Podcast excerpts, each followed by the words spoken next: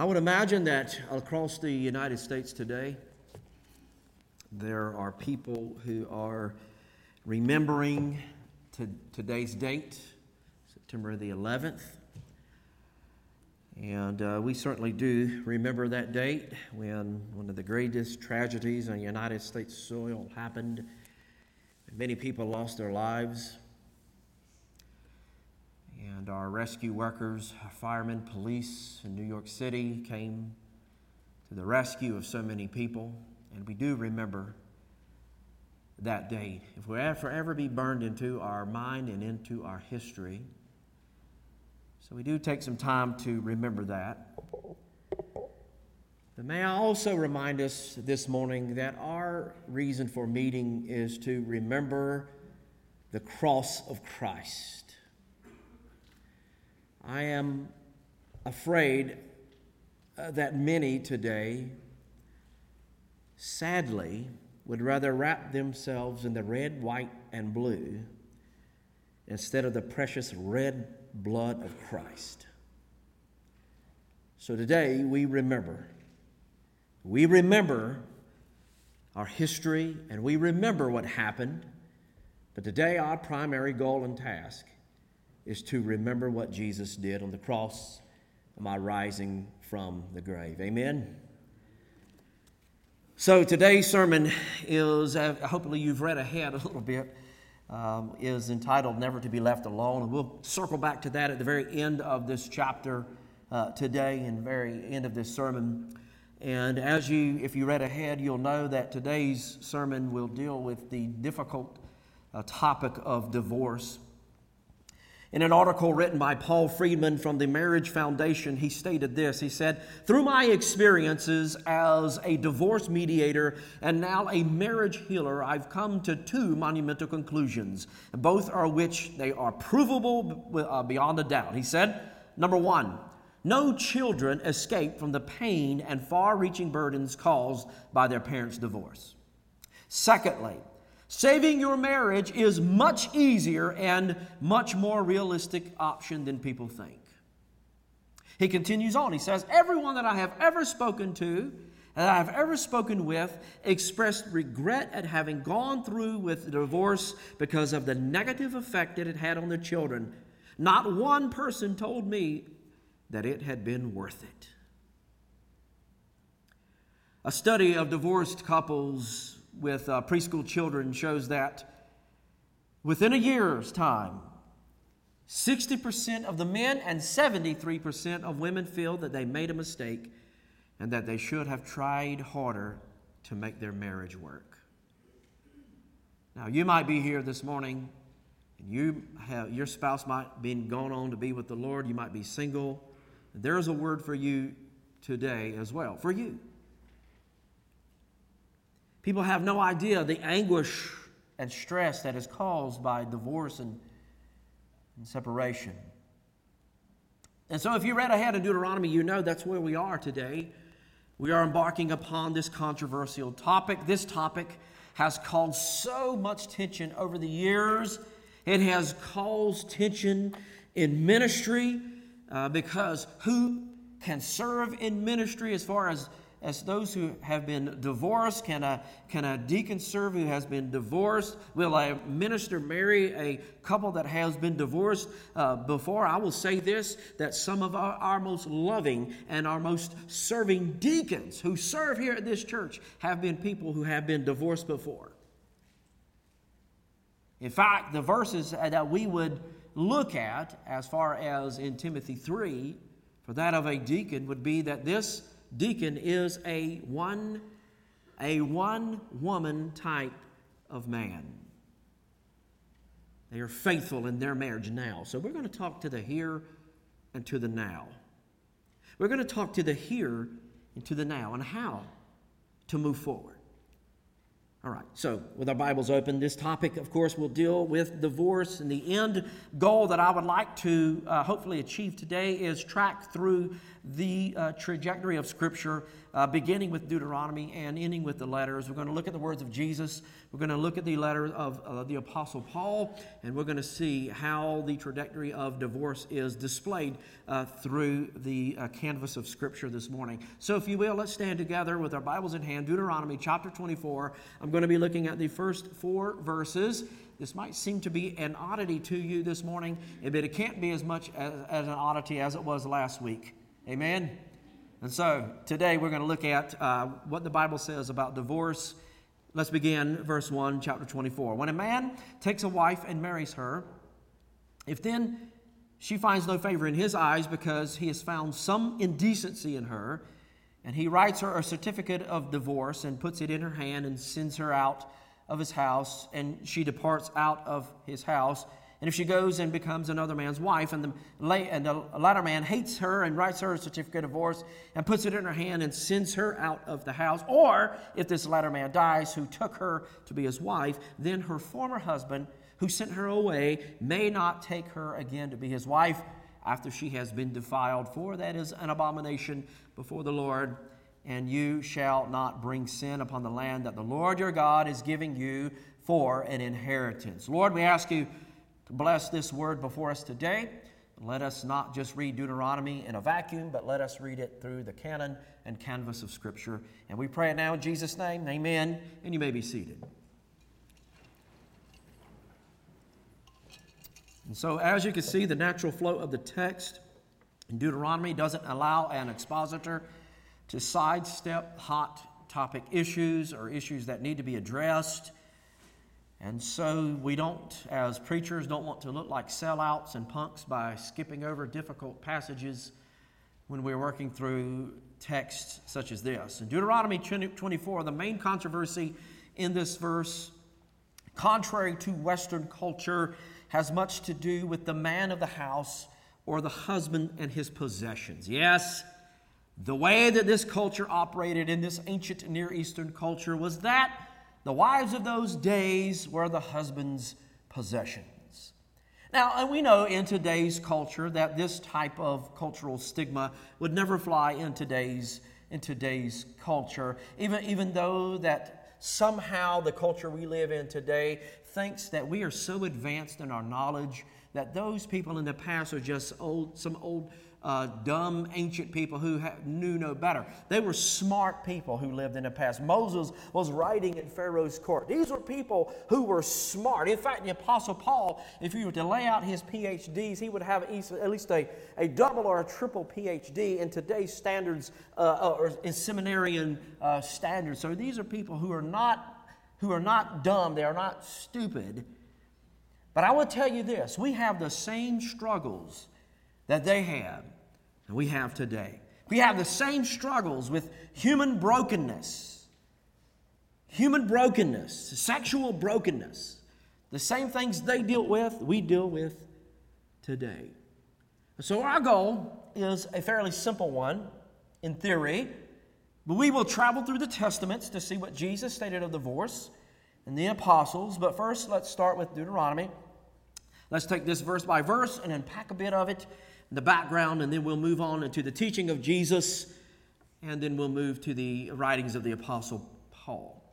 One of the first things to remember is this before we begin in Deuteronomy, this is um, some parameters that are set for the Hebrew people before they enter into the promised land. They aren't there yet, okay? They aren't in the promised land yet, and the goal of the Hebrew people through, through the Lord God was that these people would be a light to the nations around them, that they would be so pure in their actions of following God and loving one another that they would draw people to want to know more about the God that they serve and become a God-fearer and the worshiper of, of Yahweh. These are instructions given to a people on how to live in peaceful shalom, peaceful community who loves and worships and obeys Yahweh, loves, worships, and obeys God Almighty. So, If I was to put a subtitle to this underneath never to be left alone, I would say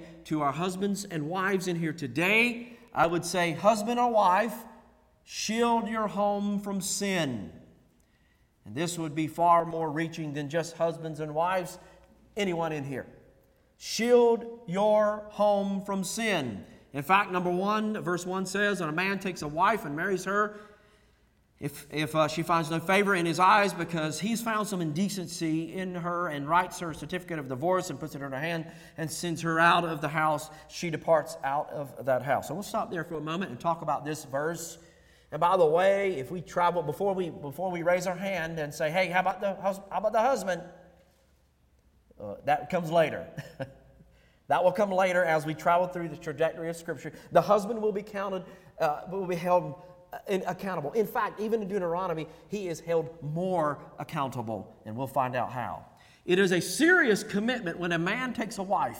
This is another indication in Scripture that the husbands are, are the primary protector. They are the primary spiritual navigator for the marriage and family. They are, they are the spiritual head. They are the one who are to be protecting the home. They are to, to be the one that are navigating through Scripture. They are the one to be navigating how this wife ought to be an image bearer of God and a worshiper of God. And somehow, maybe the reason that this wife has gone the, the wayward way is that the man was not protecting his home and being the spiritual navigator in his home.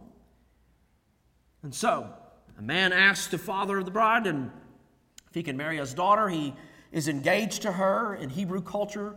Uh, the, the, um, this engagement, man, was like, uh, it was held in high esteem. It was, in some regard, in some way in this culture, it was held just as high as the actual marriage itself. They celebrated this union of husband and wife as the, as the way that God had designed marriage at the very beginning. Um, people would say that Jesus never addressed this idea of of husband and wife and male and female, but he did. He mentioned it in Genesis 1 26 and 27 that God made man in his image. What God has brought together, let no man tear apart. So they celebrated this union of husband and wife that God had designed. But over time, this sinful flesh caused the husbands or the wives to stray in sin, and sometimes this leads to infidelity. Now, one might say, well, exactly what would be the, the incident? The incident act leads commentators, this indecent act would lead some commentators to say that this was adultery or infidelity on behalf of, of, of the woman. But think again, maybe if the man was being the spiritual leader of the home, it would never have gotten to that, to that point. Now, these are things that we imply in, within the text, but later on in Scripture, we'll see this unpacked a lot more. The husbands were uh, was then they were allowed to give the wife a, a certificate of divorce and send her away. Now, before we move on, what we want to do in this verse, as we parallel this, what we want to do, we want to read the words of the Lord Jesus. Okay? So I hope you have your Bible with you because these words are not on the screen for the particular reason that we want to handle God's Word. If you have an electronic device, that's cool too. Hey, I get it. I read from my, uh, my phone all the time. But I want us to begin the practice of navigating through Scripture together. So, Matthew chapter 19. Now, these are the words of Jesus, and this is his teaching upon divorce. The Pharisees and Sadducees come up to Jesus, and they're trying to trap Jesus in some enigma, some puzzle that he can't wiggle out of. And Jesus, I mean, he's the Word in flesh. I mean, he is God in flesh, and you're not going to trick you're not going to be able to trick God. He can see the intents of your heart. And the Bible says in verse 3 of chapter 19 the Pharisees came up to Jesus and they tested Jesus. They tested him by saying, Is it lawful to divorce one's wife for any cause? And he answered, Well, have you not read the, that he who, who created them from the beginning made them male and female? So, hey, he's pointing them back. This is God's design. The man and female, male and female, man and woman should be together. And he said, Therefore, a man shall leave his father and his mother and hold fast to his wife, and the two shall become one flesh. So they are no longer uh, two, but they are one. And get this whatever God has joined together, let no man separate. Well, they came to him, Hey, uh, we, we got him on this one. We got you on this one. They said, Why then did Moses command one to give a certificate of divorce and send her away? And he said to them, It's because of your own hard hardness that Moses allowed you to divorce your wives, but from the beginning it was not so. And I say to you, whoever divorces his wife, except for sexual immorality, and marries another, commits adultery. Now, we want a full orbed teaching of this as we travel through Scripture. We chart back through Deuteronomy, through the letters of the New Testament, and we conclude that the plan for marriage was that the husband and wife stay together. But we know that that does not always happen. In the world that we live in, you know, I've had people who would come up to me, you know, and would talk about how their husband have been abusing them, hey, or vice versa. Hey, whether we believe this or not, sometimes wives will abuse their husbands and beat on them, okay? And so here's the thing um, use common sense. You know, don't hang around. If, if your husband or your wife is beating on you, chances are they're not an unbeliever. They're, a, they're an unbeliever anyway. And we'll talk to that a little bit, a little bit more in the text. Verse 42. Here's the wife again. If she goes to another man, uh, becomes another man's wife, and the latter man hates her and writes her a certificate of divorce, and he puts it in her hand and sends her out of the house, or if the latter man dies, who took her to be his wife. So let's just stop there for a minute. Okay, the example here is that is the wife is the wife in the marriage, okay? It is evident here there is something off with her commitment to her husband and to the holiness of God. In other words, the woman here displayed in these verses is a person who is promis- promiscuous or who bounces around from bed to bed or marriage to marriage. And, and by the way, that can happen uh, with husbands too, okay? The example here is that she is guilty, but a husband can be found just as guilty as the woman, as we find in the letter uh, to uh, Timothy that speaks of the man becoming and being a husband of one wife or a one woman type man. Remember, this culture is a ancient Near Eastern culture, and the men are to take the reins in their home, just as today.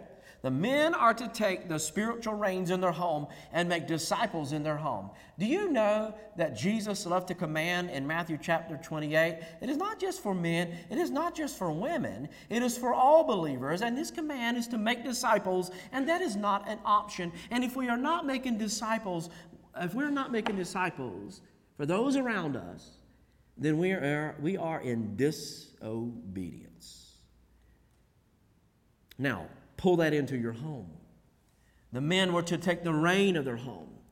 But what I want us to do is look at the words of the Apostle Paul. So this could be a Bible drill of sorts, if you wish. In 1 Corinthians chapter 7, right around verse 10. This is the words of the Apostle Paul.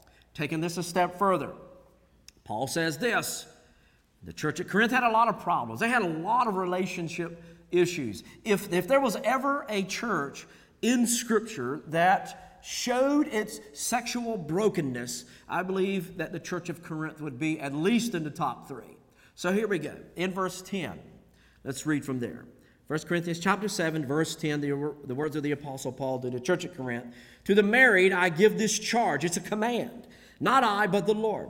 The wife should not separate from her husband, but if she does, she should remain unmarried or else be reconciled to her husband. And the husband should not divorce his wife. Okay, we're not going to stop there, okay? To the rest I say, if it is not I, the Lord, that if any brother has a wife who is an unbeliever and she consents to live with him, he should not divorce her.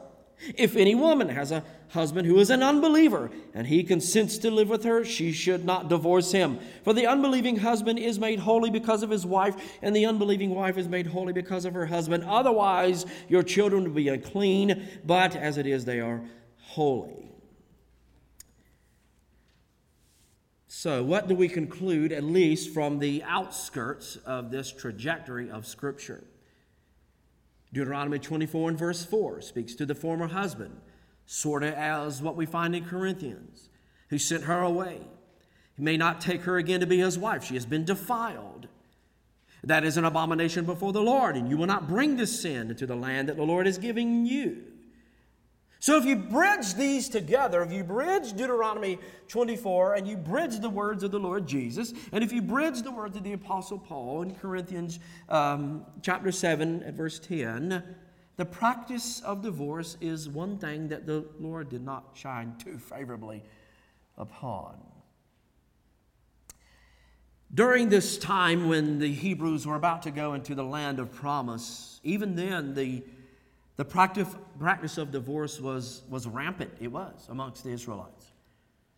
Even at this early uh, era of history, we began to ask ourselves at what point in history did the Hebrews begin to pick up such, such practice as this of casting their wife off as if they are a, a load of dirty laundry or something? Well, they picked up this practice as they were slaves in the land of Egypt. Later on, if we travel through history, we find some of the same similarities amongst Greek culture. To make a culture totally Greek, or to try to influence everything in culture to make it Greek from its marriages to its practices to its laws to the worships of their idols and gods, we would call this the act of Hellenization, making everything Greek in church history, in Greek culture, in fact, was the similar fashion of divorce from the wife, just like it is breathing. If your wife burns water in a pot, hey, divorce her. If she had all matching clothes, hey, divorce her. You can literally walk by your wife if you didn't like the way she looked that day and divorce her and tell her to get out. That is Greek that is Greek culture, and then that is not the design that God had for, for marriage itself. So the Lord is trying to direct over through history the value of working it out, if you can, staying in the Lord, and centering everything your marriage, your children in the precious Word of God and in the Son Jesus. Now, there were two conditions in Deuteronomy 24 that are mapped out for us. Number one was the act of divorce was to be certified or a written document, but with the goal of reflection and repentance. God has always had it ingrained in His Word and for His people and for you and for me to reflect and to repent. Secondly, in the occasion of the divorced wife being married to another husband, she could not, on the termination of that second marriage, be restored to her first husband, however hopeful he might be to receive her. And so in Deuteronomy, they're about to go into the promised land, and they are to, at least outwardly and inwardly, represent this persona of cleanliness and purity to attract those who are looking to, to looking, looking in on them. The Bible states that she is defiled and not to be taken back, and this means that her consequences for her actions, or his actions, in fact, are threatening her very livelihood. Listen to what the words of the Lord Jesus in Matthew chapter 5. As we know around the uh, Sermon on the Mount, Jesus would say, Well, you heard it taught this, I tell you this. You might have heard, heard this taught in Deuteronomy from Moses, but let's take it a step further. Jesus said in Matthew 5 and verse 31, It was said, Whoever divorces his wife, let him give her a certificate of divorce. It was said that in Deuteronomy, but I say to you, that everyone who divorces his wife except on the grounds of sexual immorality makes her commit adultery, and whoever marries a divorced woman commits adultery. So it is clear in Scripture that the Lord would rather married couples stay together because it represents the union of Christ and His church. Now, I know there are some divorced people in here. And I'm not condemning you. I'm not saying to look back at your past and, and leave out of here laden with guilt. As I said earlier, we are building the foundation from this point on. According to the World Population Review, the number of divorcees per 1,000 population is close to 3 per 1,000 in 2020. Out of every 1,000 people, three of those marriages are ending in, in divorce. From 2019 to 2022, the divorce rate is right near 44%, and, that's, and, and that is on a, a, a scale in the United States, more so than the, than the 1,000. And those who claim to be followers of Jesus, you would say there was 44% here. Those who claim to be followers of Jesus mark around the 34 percentile from the years 19, uh, 2019 to 2022. Now, remember this does not factor into the grand scale of the United States and take every single uh, marriage and divorce into account, but it gives us a good idea of the dangers that marriage, marriages face today. We spend a lot of time in the Word talking about divorce, and, and we know it's not a happy thing. You know, I see sometimes people will throw a divorce, a divorce party. You ever seen those? They'll have a, a, a sign and they'll have cake and they'll have people over and uh, they'll throw a, a, a divorce party. It's not a happy time, and it is not something to be celebrated. But here's what we can celebrate. You want to celebrate today? Let's celebrate something. Let's celebrate marriage now and focus on the intent of marriage. John Piper gives three examples of how marriage is an illustration of Christ and his church, and I think it would be helpful for us to, to get a hold of these. Number one, he says that marriage, well, the image of Christ and the church in marriage, is that it lifts marriage out of the sordid sitcom images and gives it the magnificent meaning that God had meant it to have. So, any television show nowadays that you watch, this even started back in, in the 90s, even maybe even before that, any television show that you watch today will have the husband looking like some bumbling buffoon who can't figure out life situations. Have you seen it? And all of a sudden, the the, uh, the wife will come in to rescue the day. Instead of them being uh, complementing one another in the marriage, now the, the wife has to come in and, and, rescue the, and rescue the husband. But the image that we get from a, uh, of Christ and the church in, in marriage is that it lifts this, this image and pulls it away. The husband is not some bumbling buffoon. He is to be the leader in the home who carries the word of God and who trains his home in righteousness, and the wife does as well, as she comes beside her husband. And they lead their family in God's word. So it lifts it out of this miry clay uh, and this faulty image of what marriage is as it's portrayed across television screens and in media today.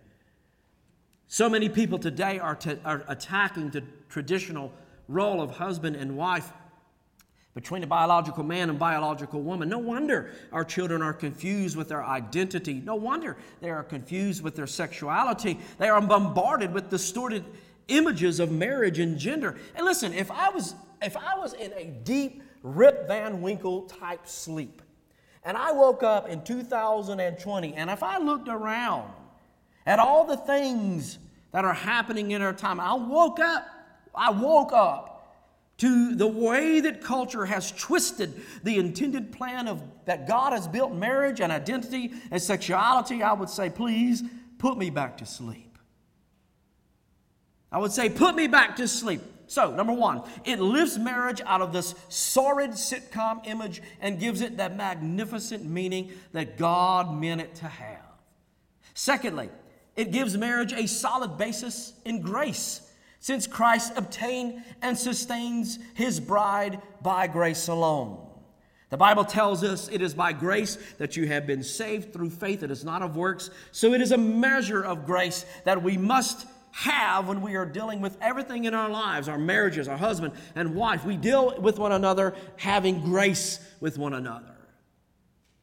We don't deserve a healthy and fruitful marriage, but God has given us hopefully a healthy marriage or an avenue to pursue a healthy marriage. God has given us a loving family, healthy children. God gave us good families. We don't deserve a loving church family, but God has given us, He's called us to one by His grace. It gives marriage a solid basis for grace, since Christ obtained and sustains his bride by grace alone. Thirdly, it shows this is a mouthful. It shows that the husband's headship and wife's submission are crucial and crucified. That is, they are woven into the very meaning of marriage as a display of Christ and his church, but they are both defined by Christ's self denying work on the cross. Get this, so that pride and slavishness or slavishness are canceled. We're not a slave one to another.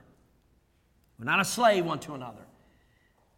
Lastly, the words of the Apostle Paul. He said this. I like to think of Ephesians chapter 5, the end of that, and Ephesians 6 as balance in the home. Balance your home, you bring balance into God's house as worshipers. So he says this Wives, submit to your own husbands as to the Lord.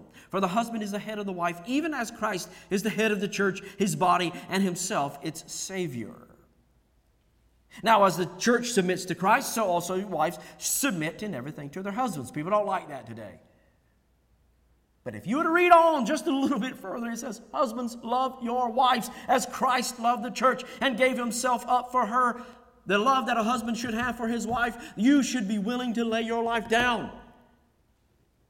Die for your spouse, die for your wife as Christ died for the church, that he might sanctify her, cleansing her by the washing of the word, so that he might present the church to himself in splendor, without spot or wrinkle or any such thing, that she might be holy and without blame. So think about this last verse as we apply it to the church, so that he might present himself in splendor without spot, without wrinkle, or any such thing, that she might be holy and without blemish. Now, Deuteronomy started or stated that the role of the husband and wife in terms of divorce, but I am a firm believer that the Lord never really fully condoned it. It was because of the people's own stiff neckedness that He permitted it in a letter of divorce. But even so, it was because of infidelity. Now, we spoke of how marriage is an image of Christ and the church. And I'm going to end on this, okay? And then we we are going to gather around a communion table together. I'm going to, I, want to, I want to think about this. I cannot think of a better illustration of, of how the church, marriage, represents Christ and the church. I cannot think of any better illustration than that of eternal security. In the spiritual sense, we are married to Jesus. In the spiritual sense, we are married to Christ. We are his bride, and he is our Lord, and he is our master. The evangelist John had this to say of the position that we have in Jesus. He wrote these famous, well known words, and I hope that you know them. He said, My sheep do what? They hear my voice, and I know them, and they follow me. I give them what? Eternal life, that they will never perish, and no one will what? Snatch them out of my hand. My Father who has given to them to me, he is greater than all, and no one is able to snatch them out of my Father's hand. If we are truly in Jesus, if he is our Lord and our Savior, he will never leave us alone. Hence the title of this sermon, Never to be Left Alone. If he is our Lord, and we are in him and he is in us, he will never give you a bill of divorce. He will never separate himself from you if you are in him. Somebody say amen, please. He will never take us to court for our possessions. He will never make us sign a prenuptial agreement. He will never try to win our possessions or take us to court. He will never kick us out of the house. Rather, we are His and He is ours, and we owe Him everything because He did not abandon us when we were in our sinful state. There is not a greater illustration of the marriage between us and Christ than eternal security. We, we Southern Baptists, we believe that if you're in Him, you will not lose your salvation. I heard it once said that if I could lose my salvation, I would. I don't think there's a greater illustration of this than eternal security. Yes, Deuteronomy 24 speaks of the woman who bounced from bed to bed and marriage to marriage. It reflects a deeper issue of sin and despair within humanity itself. But Jesus is faithful and he is just to forgive us. The rest of chapter 24 talks about the laws of divorce and the privileges of gleaning the fields, and that's what will show up again in the, in the book of Ruth. Yes, God would rather you not divorce. I remember uh, giving this example uh, to three married couples. Okay, I promise I'm going to end on this. Three married couples I, um, I counseled. And this is what I said to them. It sounds elementary, it sounds like you would say maybe oversimplified, but here's what I said to them I said, Put Jesus at the center of your marriage and you'll make it through. And you know what? They did. One couple today, I said that to them. I asked them, I said, Have you ever prayed together as husband and wife? No, we never thought about that. They put Jesus at the center of their marriage and they made it through.